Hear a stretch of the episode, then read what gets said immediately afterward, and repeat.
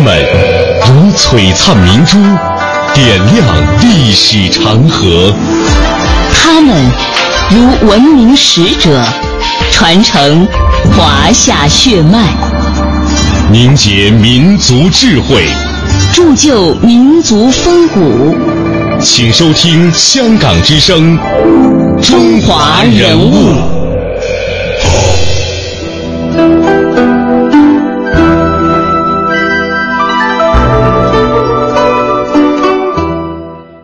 读中华人物，启迪智慧人生。大家好，我是郑博。大家好，我是君阳。在本周呢，我们将和各位香港的听众朋友们一起走进中国历史上非常著名的那些建筑学家。我们今天首先要走进的这位建筑学家，他的名字叫贝聿铭。首先通过一个片花，一起来了解一下。他在巴黎卢浮宫修建金字塔，让无数法国人愤怒抵制。最终，他的作品成为法国人的骄傲。他在香港修建中银大厦，以奇巧的结构设计全新阐释建筑美学，并代表中国人的雄心。美籍华人建筑设计大师贝聿铭为您讲述建筑之美。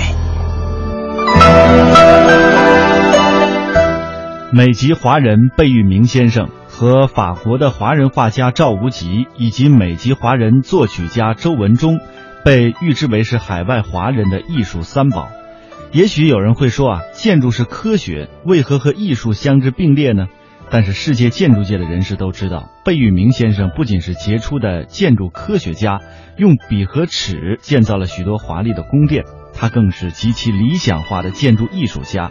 他善于把古代传统的建筑艺术和现代最新的技术融于一炉，从而创造出了属于自己独特的风格。作为二十世纪世界最成功的建筑师之一，贝聿铭设计了大量划时代的一些建筑。美国的许多大城市当中都有贝聿铭的作品。他设计的波士顿肯尼迪图书馆被誉为美国建筑史上最杰出的作品之一。还有丹佛市的国家大气研究中心、纽约市的议会中心，很多人为之倾倒。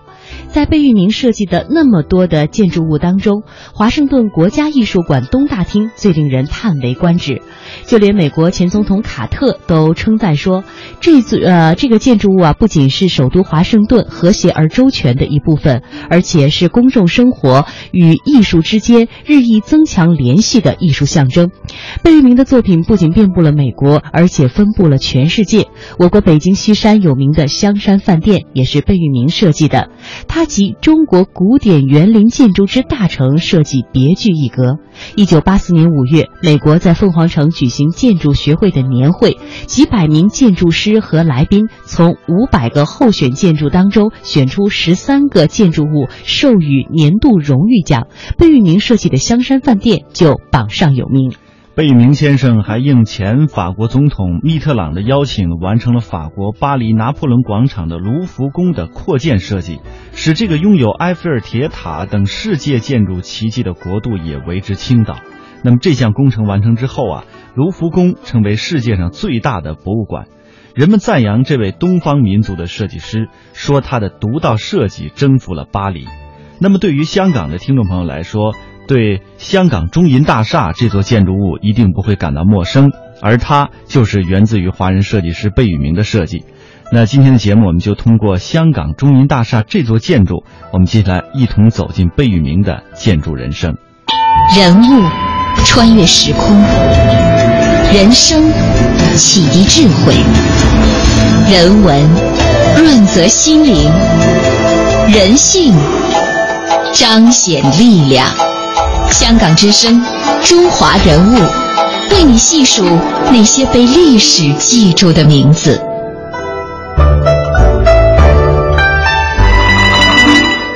接下来和您一起了解一下贝聿铭与香港中银大厦之间的故事。贝聿铭最具代表性的现代性的建筑，其中就包括了香港的中银大厦。而设计高楼大厦，其实本来呢不是他的兴趣所在。但是中银大厦不仅仅是一座建筑，它更是中国在世界银行界显著地位的象征。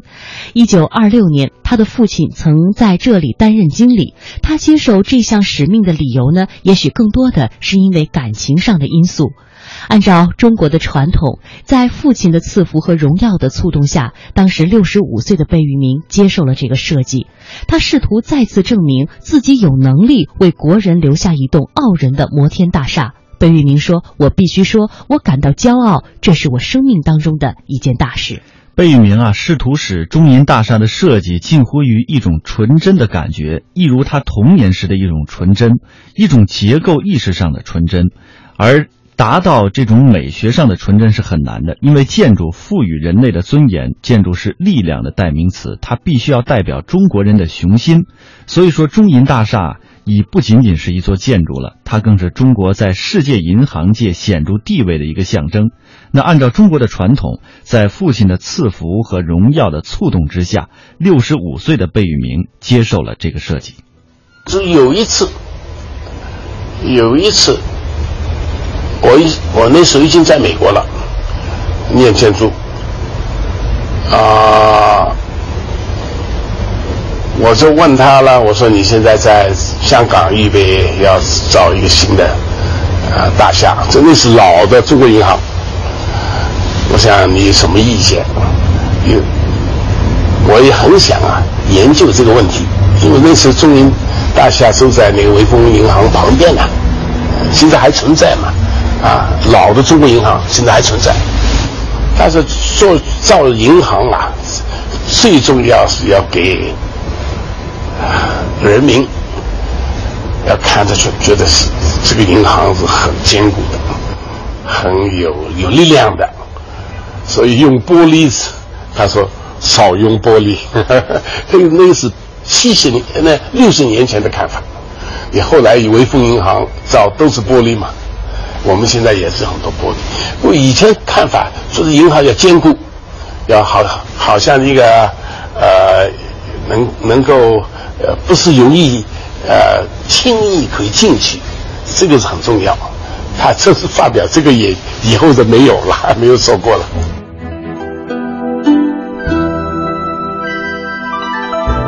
在香港中银大厦的设计上，贝聿铭做出了很多成功的设计。比如说，他成功的做出了工程设计的大胆的尝试。建筑的最高脊柱将整个建筑的重量分到了四个角上，脊柱每一个交汇处呢，就将重量分散到四周的分柱上。通过把重力引向外部，整个结构呢可以不使用任何内部的支撑物，从而达到了节省钢材开支的目的。这不是一个普通的强调实用功能的例子，它强调了结构胜于形状，从而从而呢，它也成为了贝聿铭充满激情的几何学的概念。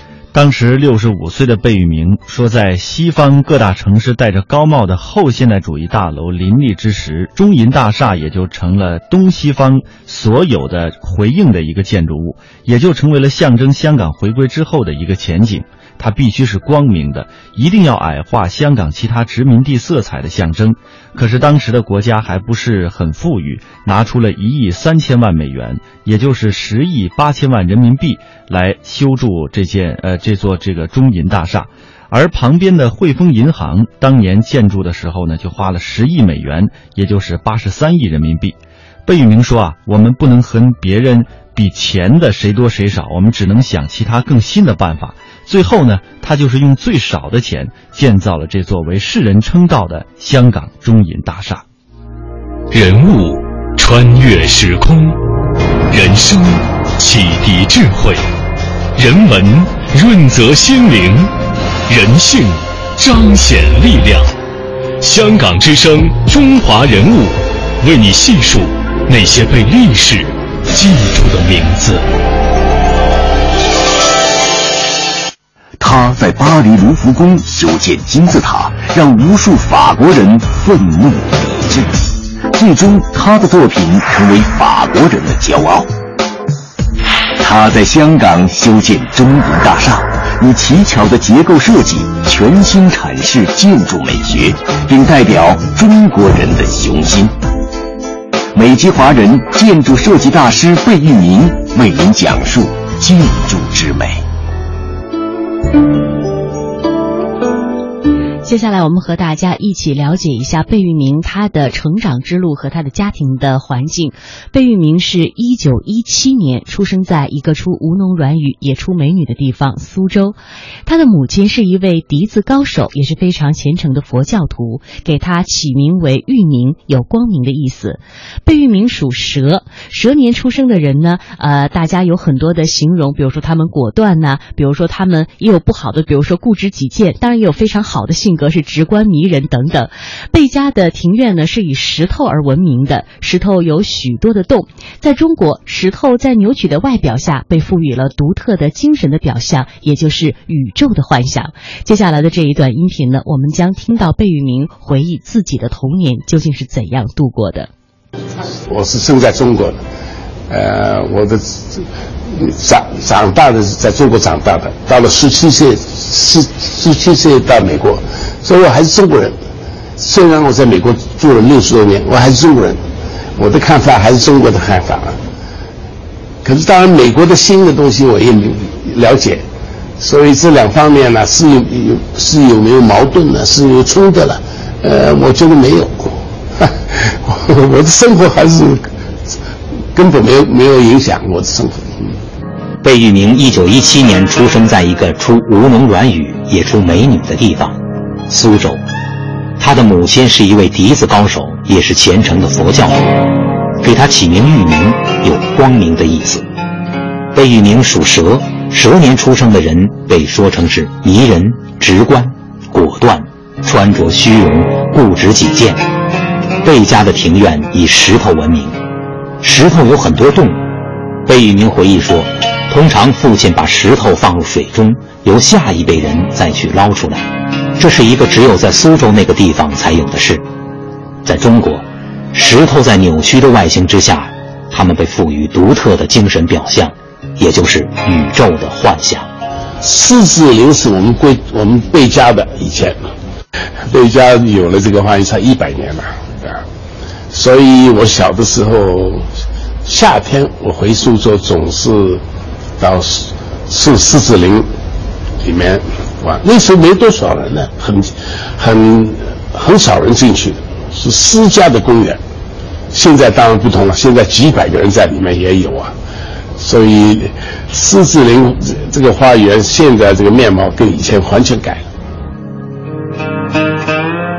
贝聿铭的祖父是一位书法家，父亲贝祖仪在美国的大学毕业后投身北京中国银行会计部。一九二七年，贝聿铭被送到上海，他进了中学。上海在二三十年代是时髦浮华的代表，有人说，没有比这儿更紧张刺激的生活。在这个所有人都能卷入的大漩涡中，富人可以更有钱，穷人可以祈求与祈祷。这个时候的贝聿铭在上海青年会中学学了一口流利的英文。他的同学说，那个时候他就有说服别人的才能，况且他很能推销自己，最适当的是去当律师。没想到，他当了一个建筑师。礼拜六、礼拜天那时候，那没什么事做，我最会打板子。这个打弹子啊，是那我唯一的娱乐。打打弹子这个这个地方在对面就是这大光明那个戏场，那个是电影的，所以这两个地方对我有很大影影响。啊呃，同时啊，那时候也也有一个新的高楼起手，那个是叫国际国际饭店吧，是吧卡西米尔。哎，我觉得这很有意思嘛，一天一天去看，越来越高，结果差不多二十多层，哎，我这有很很大的，我我觉得这个是很值得研究一下吧，所以对我也一点有一点影响，也有点影响。坐落在上海南京西路二百一十六号的大光明电影院，和六十多年前几乎没有什么太大的变化。这里呢，曾经就是贝聿铭中学时代当时消磨时间的主要去处。贝聿铭的叔叔贝祖元回忆说啊，贝聿铭在那个时候就已经学会了用英文来唱歌。那个时候，在这个电影院里能够看到最新的好莱坞的电影。美国的文化对上海青少年来说应该并不感到陌生，但是在上海，像贝聿铭这样的富裕家庭的孩子仍然无法加入到当时的网球俱乐部。贝聿铭感受到在周围的环境当中有一股认同权势的持续压力，并且造成他一生啊永无休止的雄心。他说，小时候看见建筑物，除了在上海看到了一点高楼之外，也没有什么特殊的东西。对于他为什么走上建筑这条路？一半当然是因为对这方面感兴趣，呃，一定是有的，不能说没有。但是呢，到了美国之后才明白建筑到底是什么东西，因为在中国不大明了。在中国谈建筑大致可以分为三种，一个呢就是在艺术方面的建筑，一个是在工程方面，就是结构方面的也是建筑。做这种结构生意的人也是建筑，包商是建筑，所以说这个三者都是不同的。他说：“我在中国的时候并不是太明了这个里面怎么分别，而到了美国之后才知道这三者啊大不相同，所以在艺术方面的路也是自己走的。”中学毕业以后，贝聿铭必须选择前途的时候，他的父亲那个时候建议他从事金融业或者去学医，但是贝聿铭太清楚父亲从事的职业是多么的艰难。他说：“我早已了解了银行家的生活并不理想，我父亲的经验使我明白，银行家一直成承受着压力，其实并不快乐。”贝聿铭心中最神奇的事情就是国际饭店，当时它是远东最高的建筑，听说国际饭店会盖二十六层，他不敢相信这是真的，所以那个时候啊，每周六他都要去看看它往上冒。一九三五年，贝聿铭到美国宾夕法尼亚大学学建筑，但他很快受到了学校古板的教学观念的打击，还没有开学就离开了那里。在自己对绘画基础并不自信的情况下，他来到了波士顿，报考了麻省理工学院的建筑工程学专业。系主任基于他画画的基础，建议他重新考虑。贝聿铭说。他在我学习一年之后啊，建议我去考虑学习建筑。我说我画画画的不是特别好，呃，我不知道许多中国人不会画画，但是呢，这一鼓励自己呢就想去试一试，于是他就去尝试了，并且再也没有回头。在贝聿铭的学习过程当中，哈佛大学的一位教授对他的影响也是极为深远的。这位教授提出了光线对建筑是最重要的。因为这位教授啊是太阳的崇拜者，他认为太阳的光芒会使得建筑有一些生命。贝明说：“我们经常晚上出去吃饭喝酒，给我印象最深的就是他特别能喝烈酒，一杯接着一杯，不用吃任何的东西，他天生就能喝酒，简直是不可思议。不过我没有和他学喝酒，我学他的建筑，我学他用建筑为人服务，为使用这个建筑的人服务，以及为什么做出这种设计的。”我跟他的深厚的友谊，并持续了很久，一直到他去世。对于空间的强调和外形的注重是它的特色。他认为啊，光线是一个建筑来说最重要的。在贝聿铭结束了学业的时候，他和他的夫人卢爱林来到了欧洲，这是他们的第一次欧洲之旅。他们十年前在波士顿相遇，在一九四二年结婚。贝聿铭同时回忆说：“那对我们来说是一次很重要的旅行，看了很多现代派的建筑。剩下的时间大都在教堂里，所以他对法国教堂印象很深。他们总是很高，用石头来建造这么高大的建筑，看起来非常的壮观。那种近乎于达到极致的东西，总是让我心动不已。”建筑和结构是不可分割的整体，因此我觉得建筑师如果不能意识到结构所蕴藏的力量，就不能够有很好的设计。我非常坚信这一点。同时，这个职业教会了你学会观察，你的眼睛会教给你建筑的内涵。因此，你要学会去观察各个地方不同的事物，要学习和前辈以及杰出的人士的优点之后，要用亲身经历来丰富自己，然后生活就会变得更加充实。因为这个世界是你的，你了解它的历史和其他。如今，贝聿铭是当今世界最具影响力的建筑师之一。他和他的建筑一样，令人心动而难以琢磨。他擅长表达抽象的力量，在才华变成建筑品质的神秘工作当中，他使建筑充满了人性的光芒。溯华夏五千年，英才辈出；激扬文字，书写风流，跌宕声韵，记录千秋，征战沙场，气吞山河。这里是香港之声，中华人物。他在巴黎卢浮宫修建金字塔，让无数法国人愤怒抵制，最终他的作品成为法国人的骄傲。他在香港修建中银大厦，以奇巧的结构设计全新阐释建筑美学，并代表中国人的雄心。